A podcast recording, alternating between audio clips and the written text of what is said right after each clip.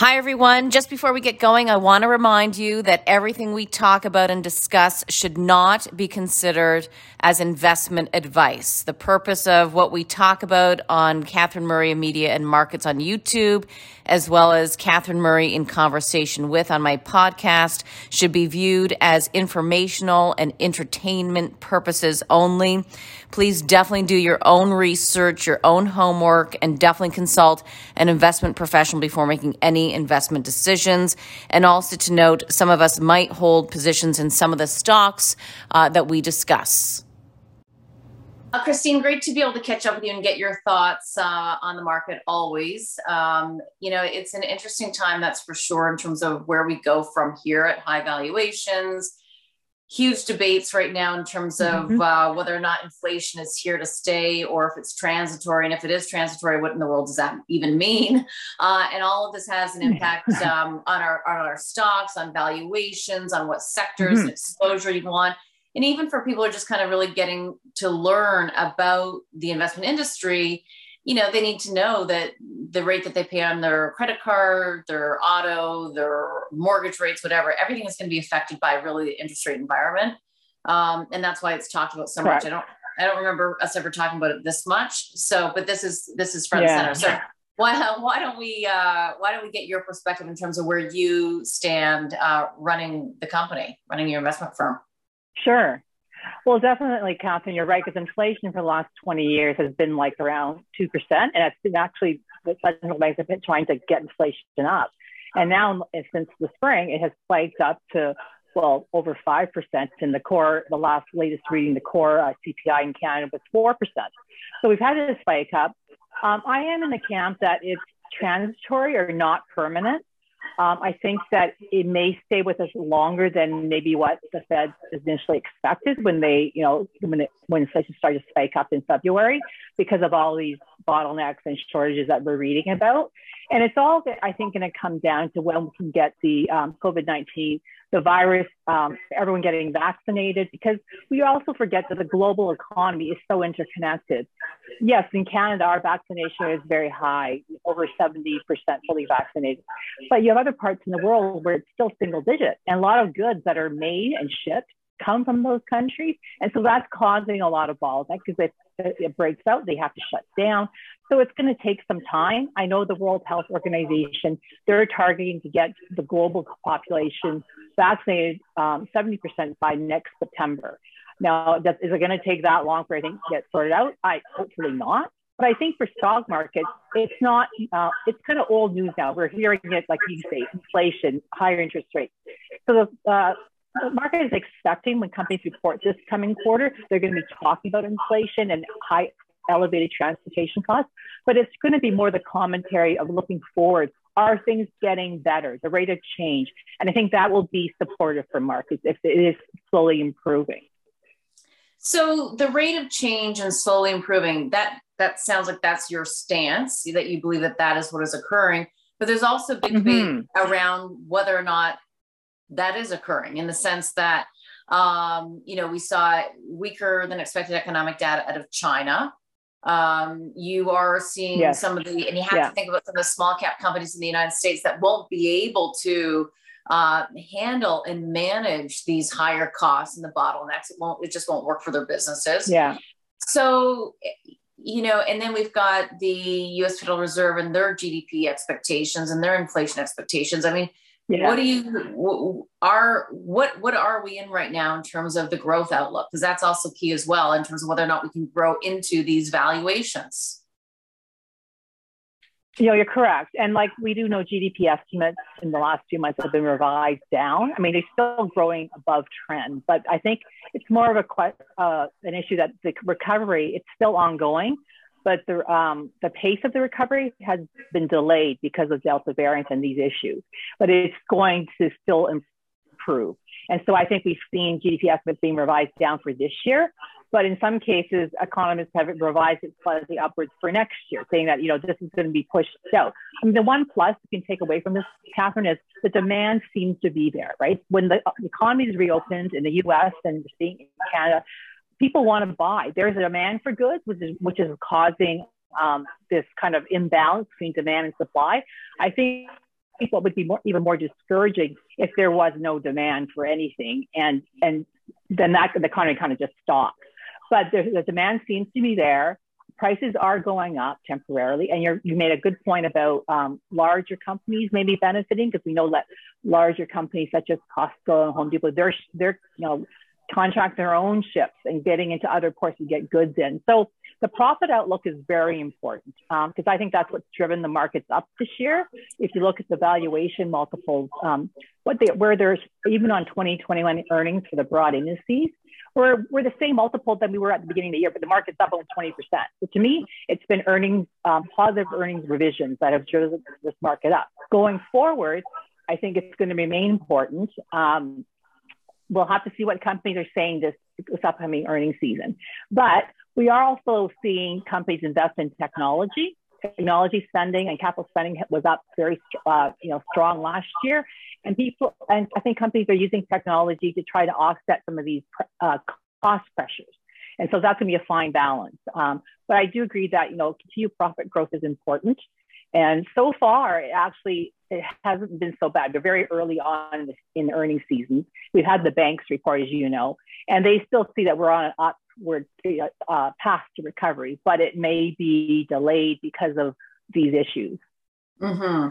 Um, let, let me, since we briefly are mentioning earnings, what, what is your overall take on the earnings season so far? And also the banks and just some of the huge beats in particular of Goldman Sachs as an mm-hmm. example, and, and um, you know, whether or not you see that continuing. Well, Goldman Sachs and the capital market activity has been very strong. That's helped all the banks. I think for the um, more kind of consumer and commercial oriented banks, the key metric has been loan growth because that's been an issue that uh, everyone's saving. They, they, the banks have so much deposits in their bank accounts, but they're trying to utilize that cash in terms of loan growth. Yes, mortgages are growing, and we're starting to see a slow pickup which is good, which is good. Um, companies have a lot of cash on their balance sheet. They went last year. A lot of companies raised um, money just because so they could have it in case I don't know for emergency because they didn't know what the outlook was going to be. And also, as we know, the um, the revisions have been they've been releasing those as the economy's been improving. All the banks, U.S., Canadian, put up a lot of provisions last year. The US banks are probably ahead of the Canadian banks in terms of releasing those provisions. You don't get full credit by the market when they see those provisions come, you know, released. But it's it's still a positive. It's going to help their bottom line, and they're still going to grow their book value, which means that you know price to book value is an important metric for banks. So that that becomes more attractive. So um, I, I like the banks, generally speaking. I think they've shown that um, they're quite diversified in terms of their business mix, capital markets, wealth management, and um, they have a lot of capital on their balance sheet. And as you know, Catherine, in Canada, um, these banks have been building that because they haven't been able to increase their dividends or do uh, share buybacks. And so there's, there's still, that, still that catalyst to come. So when you talk about the banks, though, um, do you like both Canadian and U.S. banks, or are you favoring one more so than the other? Uh, I like the banking group as a whole, uh, and we do have investments on both sides. But I think right now, the Canadian banks, even though they have done well, they have lagged the, the U.S. banks, and um, arguably this and if you take a step back, I mean, once again, the revisioning, the releasing those revisions has lagged, so maybe that's one of the reasons. But as well, you look at the jobs number that was released last week. The Canadian economy has actually bounced back quite nicely in terms of employment because we're back to pre-pandemic levels, where the U.S. is still underwater by whatever five, six million jobs. So it could be because we um, our vaccination rates are so much higher than the U.S. in terms of fully vaccinated that maybe in the long run that's going to be beneficial for the for the our economy. So you know, and I think banks the banking sector reflects the health of the economy. So you know, as we get those positive um, economic data, that means that that that kind of feeds into their provisioning and how much they can release. So that's going to be beneficial for the Canadian banks. So because of the, I guess, the relative underperformance between Canadian and U.S. banks, right now I do, I would favor the Canadian banks over the U.S. banks. Hmm. Just from a relative underperformance perspective, and maybe a bit of a catch-up trade. Yeah. Okay. Correct. And the valuations, I think the valuation gap is a bit wider um, still between the two. And you know, for ourselves, you know, we consider the Canadian banks as income stocks, and so we think their yields um, especially non-registered accounts, much more attractive if you get the dividend tax credit. So, you know, so it's much more beneficial tax-wise actually to own a Canadian bank and collect that dividend with the dividend tax credit. What's the top Canadian bank for you then, since we're on it? since we're on it, well, uh, Royal and TD are our top favorites, and I would think probably more so uh, if I had to choose between the two, TD because it has um, lagged somewhat in terms of uh, over Royal and over the overall group. And I think mm-hmm. TD, they do have uh, very good exposure to the US economy as well. So you get a more geographical um, mix there. And they have yeah. a lot of capital. They're the best, the most, I guess, capitalized bank of all the Canadian banks. And they also have that interest in Schwab, which they can redeploy if they want to make an acquisition to grow. Um, I don't. I think they're going to be very disciplined in what they buy, but also that's another alternative source of capital if they come across something. Okay. And just again, from a top down perspective, um, you know, we talked about the economic growth outlook. Let's let's just dig into China a little bit because a couple of weeks ago there, you know, really was a bit of a scare, maybe not too much of a scare with respect to the Evergrande property developers and and whether or not there's more of that to come and what that might mean for global growth and in particular some of the cyclical areas of the market. You know, if China is in fact slowing or they have mm-hmm. a bigger problem and can't ring fence fence it um, what might that mean for you know some of the metals and miners, copper, etc. I, I, I mean, yeah. nobody seems to care about that today. Uh, but what do you think? No. Well, I obviously China with their common prosperity platform, it's impacting a lot of sectors. We saw that in technology, uh, in their whatever tutoring sector, where they decided you can't make any money there and no longer, and that wiped up a whole sector. And with um, Evergrande, you're right that um, if property development slows, uh, which may materialize out of all this, then demand for those commodities, such as steel, things that are used to, to build uh, bridges and buildings, that may dampen demand. And so that will have an impact. Uh, personally, we don't actually, we don't, right, we're not in that sector. Um, the, the, base metal mining sector is very cyclical. And, and I think a lot of the growth in the past has been driven by China. But now if they're going to slow, but, but, you have to remember, Catherine, like it is like a autocratic society, right? So, you know, they said that they're not going to rescue Evergrande, but the government has been injecting liquidity into the system. And they want to make housing more affordable for the general population. And so, and, and property, real estate is such a large component of China's GDP. It's almost 30% on based on some of the reports I've read that it's really an important sector for China. So I don't think the government will let the sector, um, you know, collapse. Like they'll do little things where whatever local state governments have to step in, you know, they put more liquidity in the system. And it, I think they'll manage it internally and they're going to decide what the economy is going to grow at. We saw that 4.9% number being printed. And then you had the government official say, you know, we're not concerned. We think we're still going to meet that 6%, you know, GDP growth, GDP growth target. So it's hard to say what the actual real number is. But mm-hmm. yeah, I mean, China's a large population and it's been a growth sector for a lot of different industries. But I do agree that the, um, the mining sector, the base metal demand may, may get dampened because of what's going on over there. Okay. And we, we could dovetail that into um, China's impact on the energy sector, but the energy sector has such different dynamics right now in terms of the uh, lack of supply because of really the vilification of the industry for so many years, uh, underinvestment, and yeah. and uh, and here we are. And then so interestingly as well, um, you know, more commentary in the media uh, amongst um, uh, you know investors saying that you know yeah if if the wind isn't working right in Europe, you you got a problem. Yeah. Um, and, and we're seeing, we're really, really yeah. seeing that. And now we're entering or could be entering into a very cold winter. That's the, the view these days. But regardless of the seasonality, um, you mm-hmm. know, there's a real lack of supply. And therefore, you know, regardless almost of what happens in China in terms of their growth path, um, we could be in a bit of predicament where, you know, the demand, the supply is crossing right now. And we are seeing 80, you know, much higher uh, priced oil, 80 with an eight handle on it.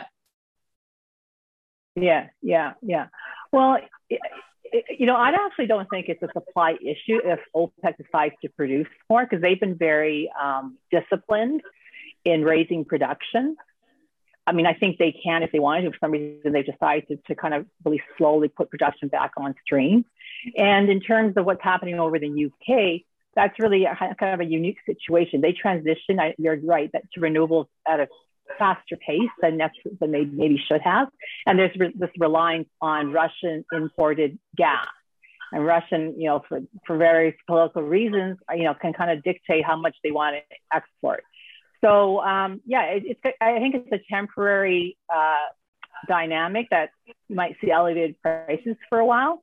But I think I've also read that the UK has decided that they don't want to be held hostage to imported natural gas. So it's actually going to quicken their transition to renewables even more. So maybe it just has to be better technology developed for storage, you know, for, for these renewables. Mm-hmm. I don't mm-hmm. think we're going to go take a step back. Like personally, um, the, you're right. The energy patch companies, you know, they're thinking longer term, and they're not spending quite as much money to develop new deals because they, the long term trend is probably going down. And so, um, to me, it's it's the I think the rate of change in terms of price appreciation in oil in, in crude oil is probably behind us. We're hmm. not going to. I'm I'm not a believer that we're going to get to 100. You know, a three handle on crude. Um, you know, there can be production that's brought on stream, but you know, it just hasn't been done yet. So uh, I'm a big proponent that longer term it, it is still going to going to renewables. We're not taking a step back to, to carbon fuel. Interesting. Um, and you know, with respect to your investment style, um, and recognizing that you know energy is cyclical. Um, do you guys even invest in it? Like, do you buy a big bellwether like an Exxon or or no? Mm. Uh, we have not invested in an energy producer, I would say, since like, I don't know, last four or five years. Uh, we have decided to have our energy exposure through the pipeline stocks uh, because of their dividend yield. Uh, mm. Their yields are around 6%. So you have that uh, defensive uh, yield support if the commodity goes the wrong way. And in fact, sometimes the yield goes up. And I think pipelines you know, they're largely insulated, at least for the next near or medium term, to changes in the commodity price, but they get kind of slots in that bucket because they're part of the energy complex. So we've stayed out of the producers. So yeah, we missed the upswings and the downswings. And, you know, energy is in our kind of what we consider a growth equity. It's definitely not an income equity other than the pipeline. Mm-hmm. And to me, it's very cyclical growth, as you mentioned. And our preference is always to buy in the, the growth bucket, a, a, company in a secular growth industry. So uh, yeah, we've shied away from that uh, that sector except for the pipeline stock. Got it. Um, yeah, and investors have to realize, you know, it's it's great when you see, you know, energy rise the way it's been been moving, um, but you know, as we know, it can decline and, and, stay down for for a very long time as well. I mean, you really have to kind of yeah uh, I think you know be an expert in the area to to invest in it to to a large degree. You know, and, and make yeah, and you have and you have to trade it. Yeah, yeah, you do. uh, I remember when I was covering one of the largest hedge funds in the world. Uh, the guy who ran the energy book uh-huh. said to me, he goes, Catherine, it's simple. He said, you know, if, if the price of WTI is going up, the stocks are going up. If it's going down, they're going down. I mean, yeah you know that's a simplification but but it's not too far off the mark. so i've never forgotten it uh, yeah. you know and and and also uh, uh, you know employ that in my own investing but um but so okay so we've covered kind of the macro the growth picture uh, it's interesting yeah. then christine if if in fact the variants have del- and the um, you know the vaccination rates have delayed almost the you know getting back to pre-pandemic levels um, to me, I, I really mm-hmm. am kind of thinking of the world as um, an elongated reopening trade so that we're not mm-hmm. going to be going back into recession. We won't go into recession. We maybe have a nice mm-hmm. long runway for a business cycle, but you know, then there are those who will say, no, no, we're going to go back into recession. There's too much debt, um, et cetera, et cetera. Where, where do you stand? I think I'm in more of your camp that it's a prolonged uh, recovery cycle. We're still very early in the recovery, I think. And um, in terms of the debt issue, yeah, I think that's that will actually keep growth at somewhat um, moderate pace, which actually is not that bad, like kind of slower growth, but a longer period of growth. And hopefully, once these bottlenecks get resolved, and things kind of go back to where they were, you know, pre-pandemic. And you know, and we talk about interest rates. Everyone's talking about interest rates, higher interest rates. But you know, you take a step back; they're at very historically low levels. Like even the 10-year U.S. Treasury bond, it, it, it spiked up to 1.73% in March earlier this year when inflation started to kind of rear its ugly head. And now today it's what 1.6, 1.60. So it's still below where it was in March. And so, you know, th- that's a very, it's a very low interest rate all around the world. So yes, the Fed, also central banks will eventually start to increase interest rates. Um, they're tapering. The Fed hasn't even started yet. But at this point, you know, interest rate increases are probably not going to happen at, at least until next year. And I think it'll be very gradual. I think the, the governments realized, you know, this self-induced recession was not, you know, it was it was self-induced because of a health crisis, and they've put so much money into the system to make sure everyone comes out of it whole that they're going to be careful to make sure it stays on track. We know mm-hmm. the uh, the Canadian benefits, a lot of those subsidy programs expire. I think it's next week. Um, and I think you know maybe they I don't know if they need to extend it fully. I think they maybe it should be targeted to certain industries that are still hurting, like the tourism and hospitality. But um, yeah, I think it's going to be longer, and it's not. Um, you know, I was listening to J and J's just their investor. They had the report this morning, and they talked about the medical device part, uh, area, which you know they benefit elective surgeries, as you know, during COVID were delayed, in some cases canceled. There's a huge backlog. And they were seeing improvement through the, the beginning of this part of the year. And then it kind of plateaued because of uh, the Delta variant and hospitals got, you know, filled up with COVID patients again. But then now they're seeing it stabilize and starting to improve again. And the commentary was that it is a recovery. We're, they don't anticipate a step back to like to declining elective surgeries. So I think that's kind of you can kind of use that analogy for the whole economy. We're slowly getting better. And as we talked about emerging markets, as their vaccination rates go up from like, you know, some, some cases like in the teens to like 60 or 70%, it's only going to get better in terms of opening up business and for consumers to spend, you know, spend. So I think you just take steps to, to a better environment from mm-hmm. here. Um, having spoken about J and J um, and their results, let, us talk about some of the stocks that you like for your clients right sure. now. Um, and Disney, they just reported as well, and then it got a downgrade from an analyst concerned yeah. about their streaming. Yeah. So, what's the latest with Disney? Yeah, um, I, I, don't think they I, they haven't reported yet, but I think oh. um, there was a commentary that the CEO made at an investor conference about a month ago that you know they have these streaming targets like it's 230 to 260 million subs by fiscal 2024, and he kind of made the they're about 116 right now based on their last quarter. He made a comment that it's going to be a it's not going to be a smooth path to that. Like you're going to have you know some quarters you do better, and people kind of thought, oh, maybe he's pre-announcing that they're not going to meet whatever consensus numbers out there. But you're right; they got the downgrade yesterday from an analyst that maybe their streaming um, additions, the subsidiary, additions, maybe slower than anticipated. To me, that's you know I don't really care whether it's quarter to quarter, like it's growing, and like what other company can start a streaming service in the middle of a pandemic and garner 100 million subs within a year, like because they have content. So to me, um, the streaming side, they kind of address the whole linear, you know, watching stuff on TV and going to the theaters. They're going to manage which is the best way for them to distribute their films. And for a reopening play, it's really about their parks and resorts and their cruise ships because they were shut down last year. I mean, I've, they lost like three and a half billion dollars because the parks weren't open. Now they're getting fully opened up. And they're also constantly doing yield management in terms of getting better productivity so that once you go into that park, you're more efficient in your time and you have more time to spend is what, what they want. So yeah, I think Disney's a, long, a great long-term growth story. Um, and these little pullbacks that you get are great opportunities, I think, to initiate positions. Hmm, okay. Um, let's talk a little bit about Zoetis as well. Yeah. Yeah. This, so it's animal healthcare. Yeah. Yes animal healthcare industry, and this is a name that you know, we've only added in the last, um, you know, whatever, six months or so. I always liked that industry. And the reason being in animal healthcare, I mean, Zoetis is in pet as well as livestock. Uh, one, it's like the leading player. It's almost like an oligopoly. That industry's been consolidating.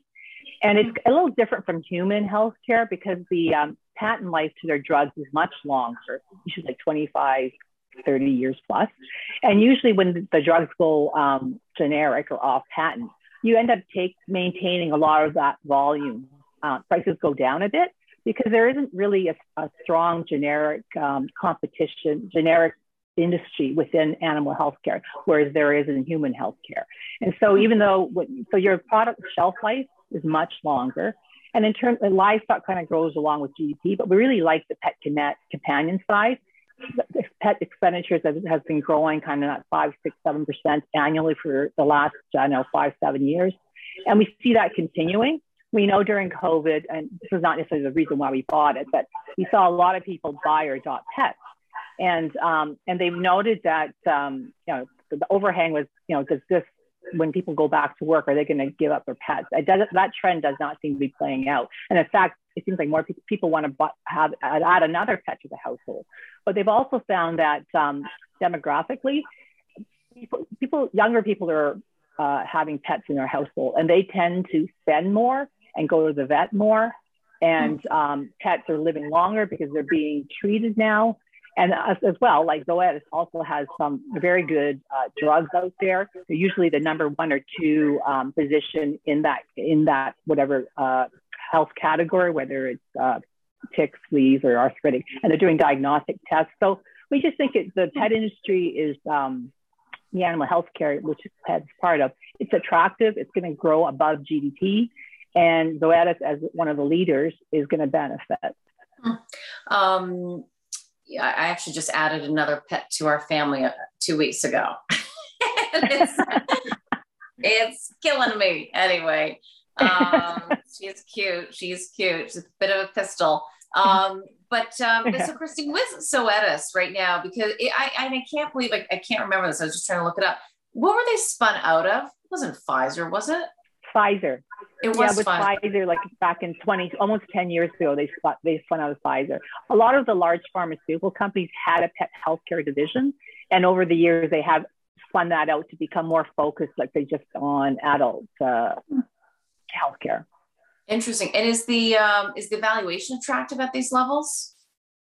It's uh, it's it's trades at a, a, relatively higher multiple because of its, I think, dominance in the industry and the more attractive attributes of the industry. But um, you know, I think it's kind of like growth at a reasonable price is how I view it. It's not a value stock necessarily, but I think that you know I like the secular growth trends of that in of that overall industry, and I think mm-hmm. you know they're they're the leading player there. So. Okay. Um, we've just got a few more minutes, but I do want to get a, a, couple more from you because it's interesting. Um, some of these names. Envista Holdings. I'm not familiar with it. I don't yeah. think I am. Wait, what is that? Yeah, so this is a dental products company. So they supply consumables and equipment to the dental industry. And this company was also spun out of Danaher, which I'm sure you know, you know what Danaher is, the industrial conglomerate, which is now really a healthcare company. They were spun out in September of 2019. And then Danaher uh, exited their full position in December of 2019. So the company's been public for about two years. And once again, the dental industry, we think is attractive. It's uh, growing kind of mid-single digits. Uh, in developed markets, um, you know, people are living longer and people want to keep their teeth longer. Unlike, you know, maybe our grandparents or great grandparents, whereas you got older, you just got your teeth pulled and you had dentures. Now the objective is to keep your teeth. Um, I've had a few implants put, put in, right, and and as well as cosmetic applications where it's aligners. Uh, so you know so that's a nice, I think, demographic to work in their favor. And then emerging markets, developing markets, dental care is very, the penetration rate is very, very low. So that's like a long-term growth opportunity for the company. It's quite global. It's been around for a number of years within Danaher. And uh, about half the revenues come, up, come outside of North America. And so since the spin, they have been investing more in their R&D. And when I talked about the aligners, um, they were kind of late to launch their own aligner platform. They did launch one last year called Sparks Aligner. So I think they're going to garner, they're getting good growth from that. And they're the leading player in the um, orthodontic implant uh, area in terms of their, but they haven't refreshed that product line in a number of years. And they've just recently done that. They're going to be launching that this year in the US. So I think with their installed base, it's going to be uh, a, a, good cross sell onto their new platform. So those are a few catalysts. And the, you know, doesn't pay a dividend. They're reinvesting in their business, and I think the multiple, you know, it's just above. It's about 18, 19 times forward earnings. So it's a reasonable multiple and an attractive industry. And once again, it's kind of an oligopoly. Like there's, uh, you know, kind of few major players, and they're they're one of them. Okay. Um, and when you say liner, you mean like an Invisalign teeth straightening type yeah, of thing? Exactly. Yeah. Yeah. Invisalign okay. is like uh, it's their product in terms of the clear aligners. Invisalign's a competitor in that space. Okay. Um, and Invisalign trades at a much huger multiple because like massive. aligners are experiencing uh, very good growth, right? So yeah. so now uh, Envista now has their own uh, aligner platform out there. Okay. Um, Otis Worldwide, so elevators. Mm-hmm. Elevator and escalators. And you know, this company uh, was part of United Technologies, and they got spun off. I guess a couple. Uh, I think during like around March or April of uh, 20 of last year. And we we actually used to own United Technologies, and we kept Otis and built that position up. And we like that sector because it's once again oligopoly. Otis is the leading player, uh, very global. And the reason we like it is the service element. The aftermarket, it's about 50% of the revenues. The other half is original equipment, but it accounts for the aftermarket accounts for 80% of their because it's very high margin. You, you, think when a developer buys buys with Otis elevators, you buy the equipment, but then there's this kind of 10 year service contract that comes with it. And, you know, elevators and escalators are kind of like the engine of the building. It's kind of mandated when how often you have to have service. And for Otis as well, they have a large um, presence in the UK and Europe and the EU, and elevators there are quite old. They tend to have to be modernized after 20 years, so the it's aging, it's past that uh, time period. And then finally, uh, we talked earlier about China and the uh, real estate uh, uh, fiasco that's going on right now. Otis has been pulled back. It's pulled back in, in, in, all the elevator stocks. Schindler and Kone are their competitors because of concerns that if property development really stalls out, um, China's kind of been a growth area, then the growth will slow there. I think for Otis, um, it's about 15 to 16 percent of their revenues but through they own it through joint ventures. So it's only about seven percent of their actual earnings. So I think it's very manageable, and I think the pullback uh, is over, a bit overdone. So it's actually a very attractive entry point, I think, to buy that hmm. stock now. Interesting. Um, yeah. And then lastly, Lind. I don't which Linde, which, yeah, Linde. So it's an industrial gas company. Um, they bought um, originally based out of Germany. And then they yeah. bought Praxair in 2018, which is a US company. And the industrial gas industry's always um, intrigued me because I kind of, anyway, so they bought Praxair. So now they're the largest global player. Uh, it trades in New York. It, their head office is actually in the UK. But the industrial gases are used in so many applications. It's really critical in a lot of processes. And so they would say that um, about 40% of their revenues are to end markets that are very resilient. Healthcare is about 30%. So they supply oxygen to the health, uh, hospitals, like uh, chemicals for MRI machines. And so they kind of benefited through COVID because of that. But elective surgeries are also going to pick up. So I don't, I don't, I don't think you know it might soften the growth, but it's going to continue. It's, uh, healthcare is actually a growth end market, and then electronics is another end market, and they're benefiting from this um, all these semiconductor plants are being built around the world because they supply a lot of pure gases that are required in that process. There's just being growth there. And as well, they will participate with the general pickup in industrial activity. And many of their plants, because it's so critical to the um, manufacturing process, they're actually located on site and they're under like 10, 20 year contracts. So there's a there's a long-term nature to some of their contracts. Yes, there is a portion that's more merchant-based, meaning you know it's only one or two years. But this company is um, they have synergy targets they when they bought Praxair they're achieving. And it's a really interesting company because they even last year during the recession they grew their earnings 12% that's wow. maybe partly because of the, of the healthcare side with the oxygen demand. But they always um, and you know they targeted this year that they could still grow double digits even if there was no gdp growth. We know that gdp growth generally has been much stronger than it was expected to be in a year. So their earnings have been, they've been rising their earnings guidance up and um, yeah, so I think this is like the industrial gas uh, industry oligopoly. They have long-term relationships. typically once you're on site with the customer, unless you really uh, mess up, they're pretty well with you for a long, long period of time. So reopening in terms of just general pickup in industrial activity, but also involved in very attractive end markets. And finally, they're also longer term, it kind of plays into the whole renewable green energy space because they are helping, they're supplying hydrogen to help build out hydrogen infrastructure in, in countries in, in Asia where they're a little ahead of, like in South Korea, where they're a little ahead of uh, other geographies. So they're, they're playing into that space as well. Interesting. I haven't looked at that name. That's why I pronounced yeah. it incorrectly in a long time. Um, so it, yeah. it's, an it's an ADR that trades on New York. In addition no, to or no, no, it's an auction, just a stock. Yeah. Oh, what's the ticker? L I N L I N. Okay, L I N. Okay. Yeah, um, yeah, yeah. And just I mean, speak, I, because I mean, it's well known in terms of because half of it is Praxair because Praxair was a U.S. based company, right? Right. So, um, yeah, which is probably why they listed there because for their shareholder base that that would have come along with the when they bought Praxair. Yeah, yeah, you want to keep those shareholders not exiting your stock for sure. Um, yeah. and, and just speaking of healthcare, Abbott Labs, what's the interest there these days? What's that valuation looking like? Uh, it's not just that. I mean, we've owned Abbott Labs for a number of years, and our client portfolio is in the healthcare space, and we like healthcare. And so it's a diversified healthcare company, um, established pharmaceuticals, kind of their branded generic business, and they sell most, most of these products to emerging markets. Emerging markets, about 40% of their revenues. And then they have um, medical devices, um, and then diagnostics and nutritionals. So, but nutritionals you would know Ensure for adults and Similac for infants, so that, those products. But this past, um, I mean, they've always been, I think, a very well-run company, posting double-digit earnings growth, increasing their dividend every year. They have a yield of about 1.5%.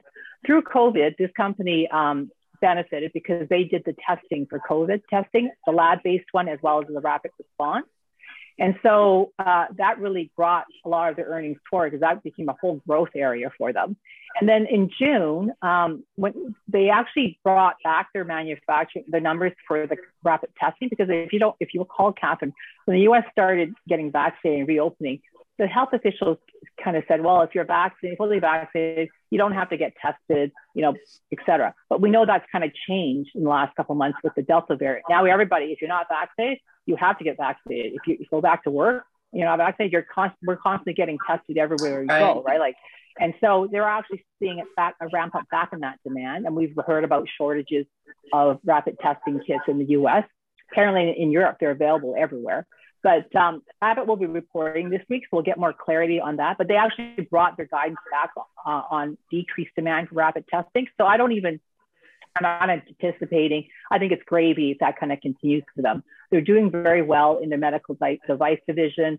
Freestyle Libre is maybe your product you've heard advertised on TV. It's glucose monitoring system for diabetic people. There's no uh, pricking involved. So they're seeing good growth in some of the other um, divisions as well.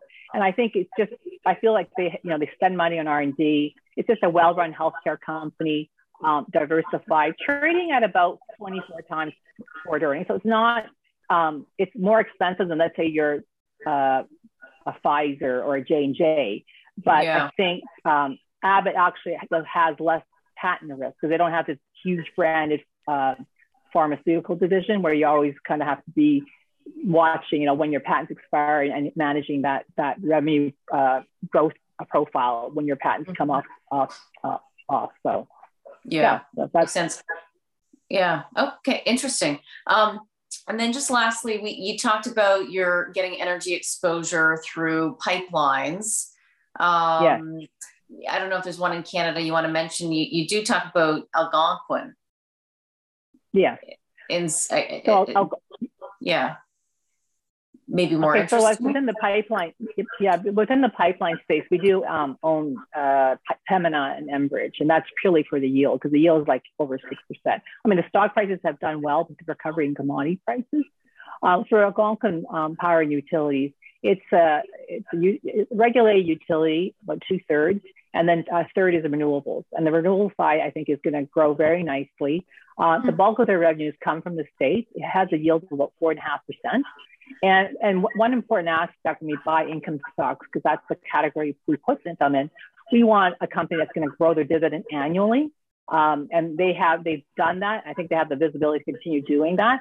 And and in, a, in, in the environment where we get to that environment where interest rates are rising, rising dividends will be a buffer to rising interest rates because right. as we know, you know, it's a headwind for kind of utilities or income oriented stocks. And so I think for uh, Algonquin, they actually have um, the renewable space, they're growing. And they've actually announced a few contracts with um, Chevron and JP Morgan where they will build the renewable power generation, whether it's through wind or solar. And these corporations will buy the power under long term purchase agreements as part of their process to decrease their carbon footprint. So they're seeing, they're doing little partnerships with commercial corporations who are trying, who are embarking on their renewable or green footprint strategy as well. Okay. Um, lots of great ideas, mm. Christine. Amazing conversation. Thank you yeah. so much. There's a lot of great content for people. Thanks, Catherine. Yeah, really appreciate okay. it. Great to see you, All and right. we'll speak soon. Yeah.